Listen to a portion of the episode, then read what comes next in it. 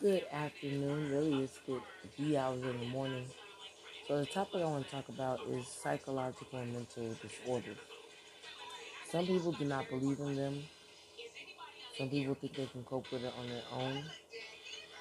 But at the end of the day, all of us need help. It's just who can you reach out to help you It's not going to pass judgment.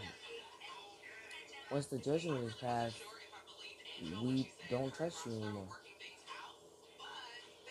Let's speak on that.